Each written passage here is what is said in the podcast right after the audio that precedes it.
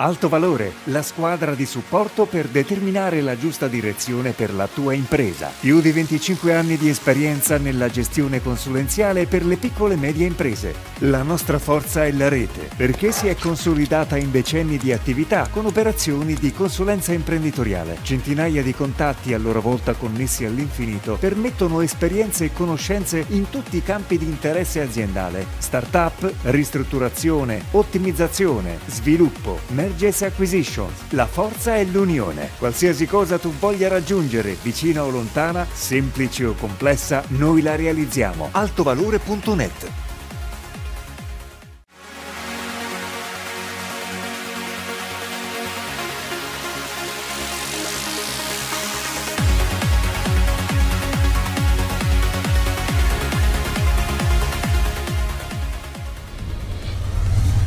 appuntamento settimanale con alto valore da qualche settimana, ci siamo trasferiti sul canale 13 ma abbiamo mantenuto quella che è la nostra formula nella rubrica di informazione finanziaria, economica e fiscale, temi d'attualità come sempre e li tratteremo grazie al supporto e all'intervento dei nostri tecnici in studio. Oggi torniamo a parlare della crisi legata all'Ucraina e eh, alla necessità di dipendere il meno possibile dunque da quei mercati con due esperti Pierluigi Milantoni e Paolo Sospiro. Benvenuti.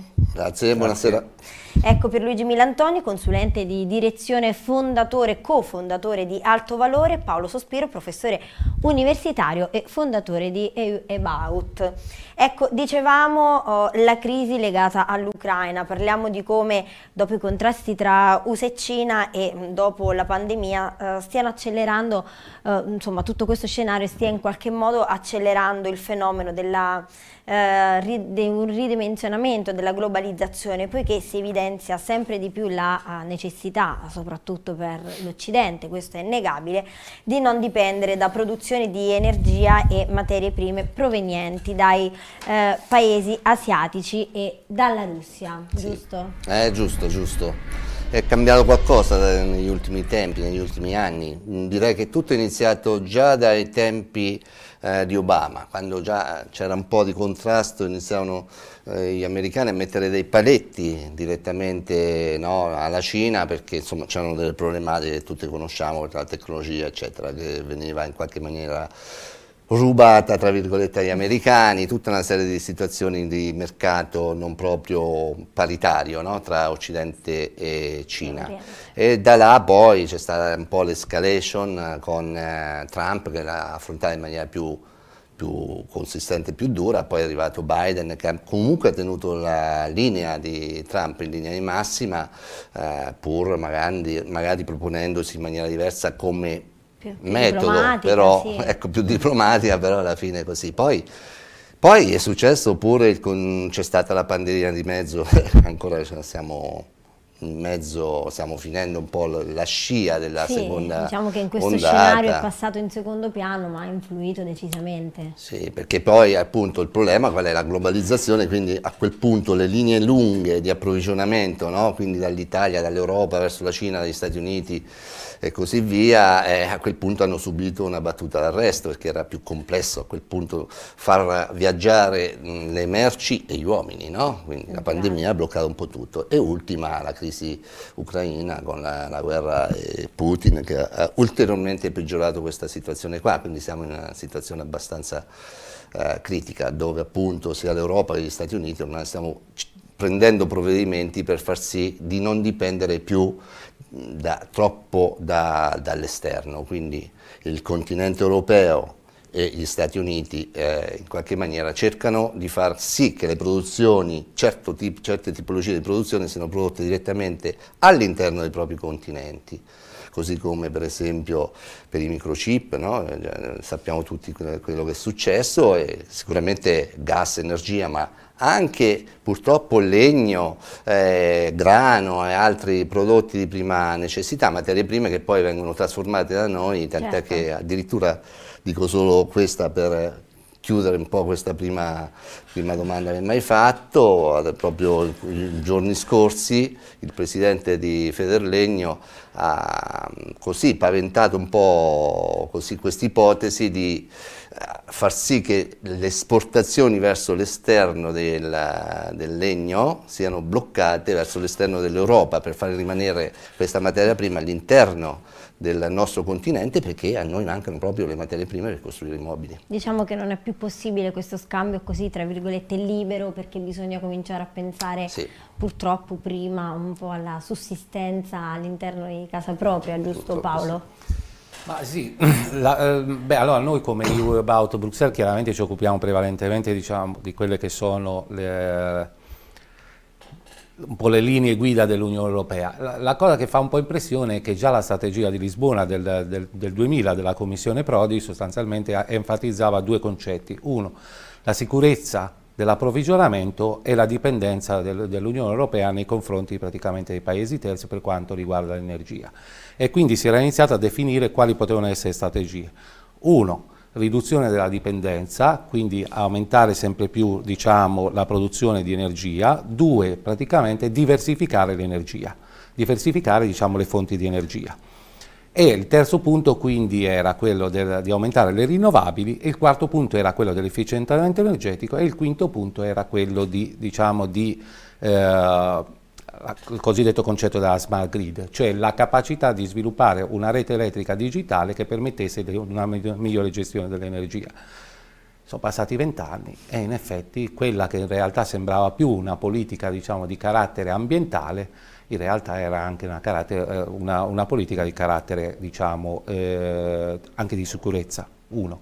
Punto due, con la strategia diciamo, Europa 2020, quindi 2008-2009, si era enfatizzato molto il concetto di economia circolare. Anche lì si è detto, ah ma questa è sempre una questione ambientale. Sì, è una questione ambientale, ma però con l'economia circolare vuol dire che riduci la dipendenza dei paesi de, dell'Unione Europea nei confronti delle materie prime intermedie. Allora queste due politiche che in realtà sembravano più di carattere ambientale, in realtà poi stanno facendo sì che sono anche di carattere di sicurezza e riduzione della dipendenza dalle materie prime, dalle materie intermedie e dall'energia. Quindi questi sono aspetti che sono di medio-lungo termine e sicuramente la crisi dell'Ucraina, così come la crisi della pandemia, l'hanno accentuata, ma in realtà velocizzato forse un processo hanno che poi in realtà... Hanno solo accelerato il fatto che eh, è evidente che siano aspetti particolarmente importanti. Ecco, parlavi di una politica di tipo ambientale, comunque legata all'ambiente, si è parlato molto di green economy, ciò porterà a utilizzare di nuovo energie fossili, no? per Luigi Milantoni come centrali a carbone, ma questo è un fenomeno di breve durata dopo l'emergenza. Certo. Da subito la spinta è verso, oh, le, è stata, è verso le energie rinnovabili e sarà sicuramente accelerata anche dai fondi europei e dal PNRR che ha messo proprio tra i punti chiave di questa programmazione la, le energie rinnovabili. Sì, considera che poi nel 2030 l'obiettivo che ci siamo posti è quello del 70% eh, dell'energia globale ottenuta tramite energie rinnovabili, quindi insomma è ambizioso perché se pensi che noi nel 2000 se non vado errato eravamo al 18% di percentuale energie rinnovabili sul totale, nel 2021 eravamo al 36%, quindi in 9-10 anni dobbiamo fare un raddoppio ulteriore delle energie rinnovabili. Sembra che questo, sentendo i tecnici, sia possibile eh, realizzare questo, questo, obiettivo. È chiaro che adesso magari no, l'emergenza ci costringerà a magari riaprire qualche centrale a carbone, cercare di per tamponare. e tamponare, quindi quello sicuramente, però l'obiettivo è quello là, quindi questo spingerà sempre di più, poi Paolo ci ci illuminerà eh, da questo punto di vista, ci, dirà, eh, ci darà informazioni più dettagliate, mh, mm, ci porterà sempre di più a, a, far sì di sviluppare sistemi che con, ci consentano di eh, produrre energie verdi, no? eh, quindi sia dal punto di vista delle industrie, sia dal punto di vista di noi come privati diciamo e questo grazie a tante risorse che sta eh, mettendo in campo l'Unione Europea, quindi questo è fondamentale per noi, abbiamo tante risorse da destinare a questo obiettivo. Poi purtroppo eh, qualcuno dice la burocrazia, no? cioè, sì. quello è il mostro che un po' ci attende dietro l'angolo e che per tante, tante volte ci blocca, no? quindi perché per fare un impianto di un certo tipo magari occorrono 30-40 con, diciamo, sì. concessioni, no? 30-40 firme, eh, firme quindi ecco, quella è la burocrazia. Però stanno lavorando anche il governo adesso, sta lavorando proprio sullo snellimento, no? come sappiamo. Di queste, diciamo queste che poi è una consuetudine che anche i nostri telespettatori a casa penso che stiano apprendendo man mano, abbiamo visto eh, come gli incentivi portino proprio verso quella direzione, quindi certo. ciò che sembrava avanguardia pura anche fino a pochi anni fa in realtà sta diventando sempre più nell'ordine del quotidiano anche eh, appunto nella vita di tutti i giorni. Poi se ci pensi, ne avevamo detto già qualche puntata fa, mm, a quel tempo quando avevamo cominciato a vedere che l'energia cominciava veramente a costare tanto sì. e là dicemmo proprio con Paolo vedrai che questo sarà un, un ulteriore spinta, acceleratore, certo. spinta per le imprese per eh, andare verso mm, fonti di energia rinnovabili. In effetti questo aspetto qui, eh, diciamo, questo, questi momenti, così come questi percorsi, in effetti un po' diventano, e anche questi momenti qui che noi stiamo facendo, diventano un po' quello che chiamano gli inglesi raising awareness, no? cioè accrescere un po' diciamo, la consapevolezza da parte delle persone, no? perché in realtà spesso e volentieri eh, così come noi siamo completamente immersi nella nostra vita quotidiana e via dicendo, in realtà facciamo un po' fatica a alzare lo sguardo e vedere nel, il percorso diciamo, di medio-lungo termine. Ecco, questi momenti qui, quelli Portano nostri, inevitabilmente a sbattersi. Ti, con, ti consentono diciamo, di accrescere la consapevolezza e renderti conto e quindi andare nella direzione di, di fare attenzione a questi aspetti qua. E quindi, come nel caso, eh, diciamo, come sosteneva poco fa Pierluigi, adesso per esempio questi tre bandi che sono all'interno del PNRR, quindi uno, l'agrisolare, quindi pannelli, diciamo, il voltaico agrisolare, questo è importante, sono molte risorse che permettono per esempio all'agricoltura di sviluppare tutta, tutto il discorso diciamo, dell'energia solare eh, per le aziende agricole e questo è un aspetto importante. Tra l'altro in precedenza per esempio era solo per la produzione, per il consumo, adesso invece col decreto Draghi per esempio, grazie anche alla crisi ucraina e così via, si può anche andare a fare l'impianto anche se si va oltre per esempio alla produzione e consumo, quindi diventare un, come si diceva una volta prosumer, cioè produrre e consumare. Secondo punto invece è il bando, quello di economia circolare di Invitalia, che anche quello finanzia fino a 2 milioni di euro per andare nelle condizioni di economia circolare, quindi questo è molto importante per le imprese, soprattutto manifatturiere, dove praticamente l'economia circolare può diventare molto importante. Anche lì ci sono molte risorse, quindi le imprese dovrebbero fare in modo di utilizzarle il più possibile. Il terzo, che è un bando che aprirà a breve da parte del Ministero dello Sviluppo Economico, che è digitalizzazione, innovazione economia circolare, che va fino a, con progetti 10, fino a 10 milioni, quelli di piccola scala, e fino a 40 milioni di larga scala. Anche questa è un'altra opportunità. Tutti questi bandi hanno una parte di fondo perduto e una parte comunque a prestito molto agevolato tutti questi portano verso digitalizzazione e praticamente eh, efficientamento energetico e produzione di energia. Quindi e comportano minori consumi di materie prime. Assolutamente, quindi questi sono aspetti... Cioè, adesso è arrivato il momento che eh, diciamo, le normative ci sono, l'esigenza c'è, non è più solo un problema di ambiente, adesso ci sono anche le risorse, adesso le imprese e le famiglie devono, devono sfruttare queste risorse perché è un vantaggio individuale, è un vantaggio collettivo.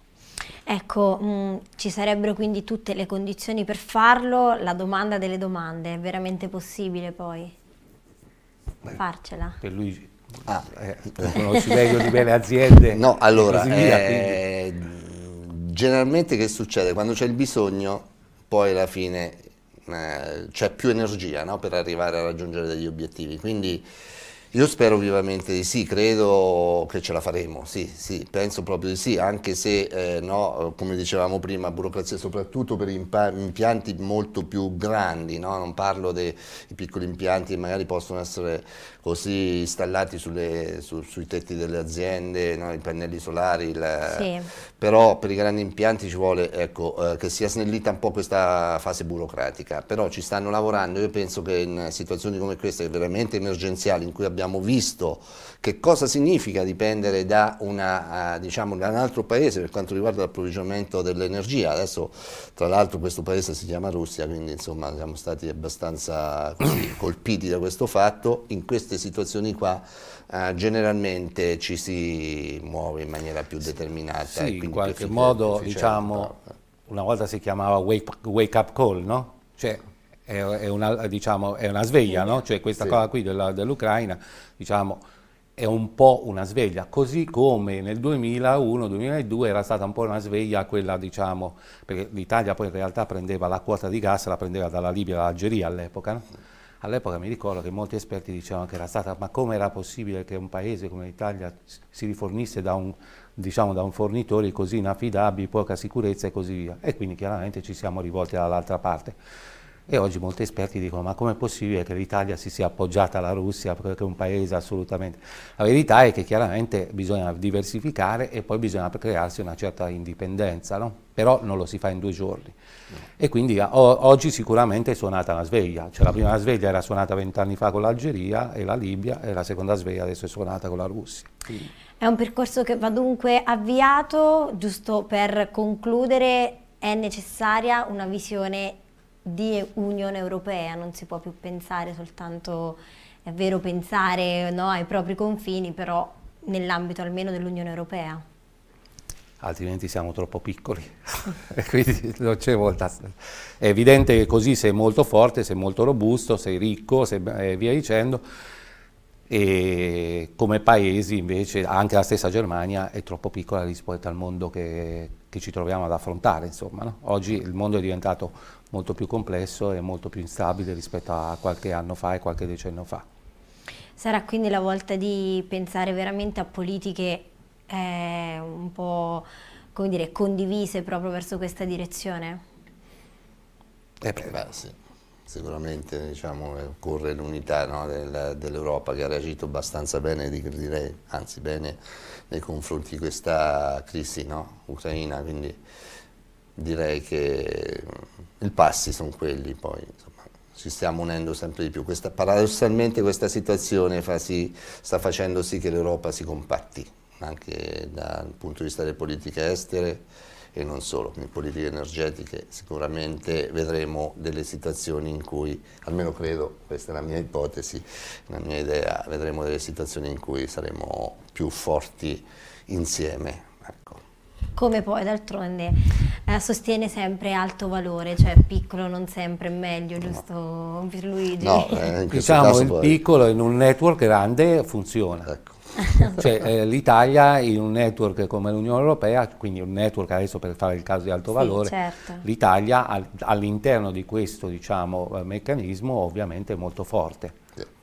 Così come l'Europa appoggiata a paesi comunque come Italia, come Germania e Francia è molto forte. Quindi essere dentro un meccanismo dove si è anche piccoli ma si è grandi allo stesso tempo. Il segreto sta sempre lì, insomma.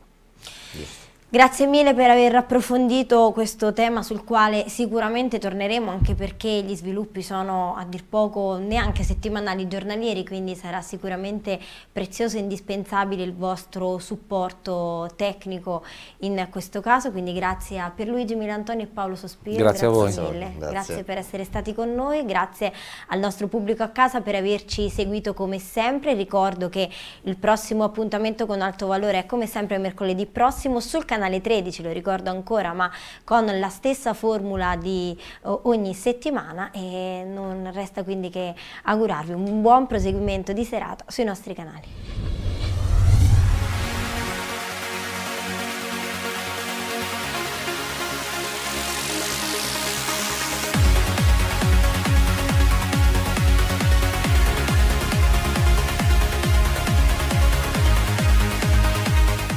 Alto Valore, la squadra di supporto per determinare la giusta direzione per la tua impresa. Più di 25 anni di esperienza nella gestione consulenziale per le piccole e medie imprese. La nostra forza è la rete, perché si è consolidata in decenni di attività con operazioni di consulenza imprenditoriale. Centinaia di contatti a loro volta connessi all'infinito permettono esperienze e conoscenze in tutti i campi di interesse aziendale. Startup, ristrutturazione, ottimizzazione, sviluppo, Mergers Acquisitions. La forza è l'unione. Qualsiasi cosa tu voglia raggiungere, vicina o lontana, semplice o complessa, noi la realizziamo. altovalore.net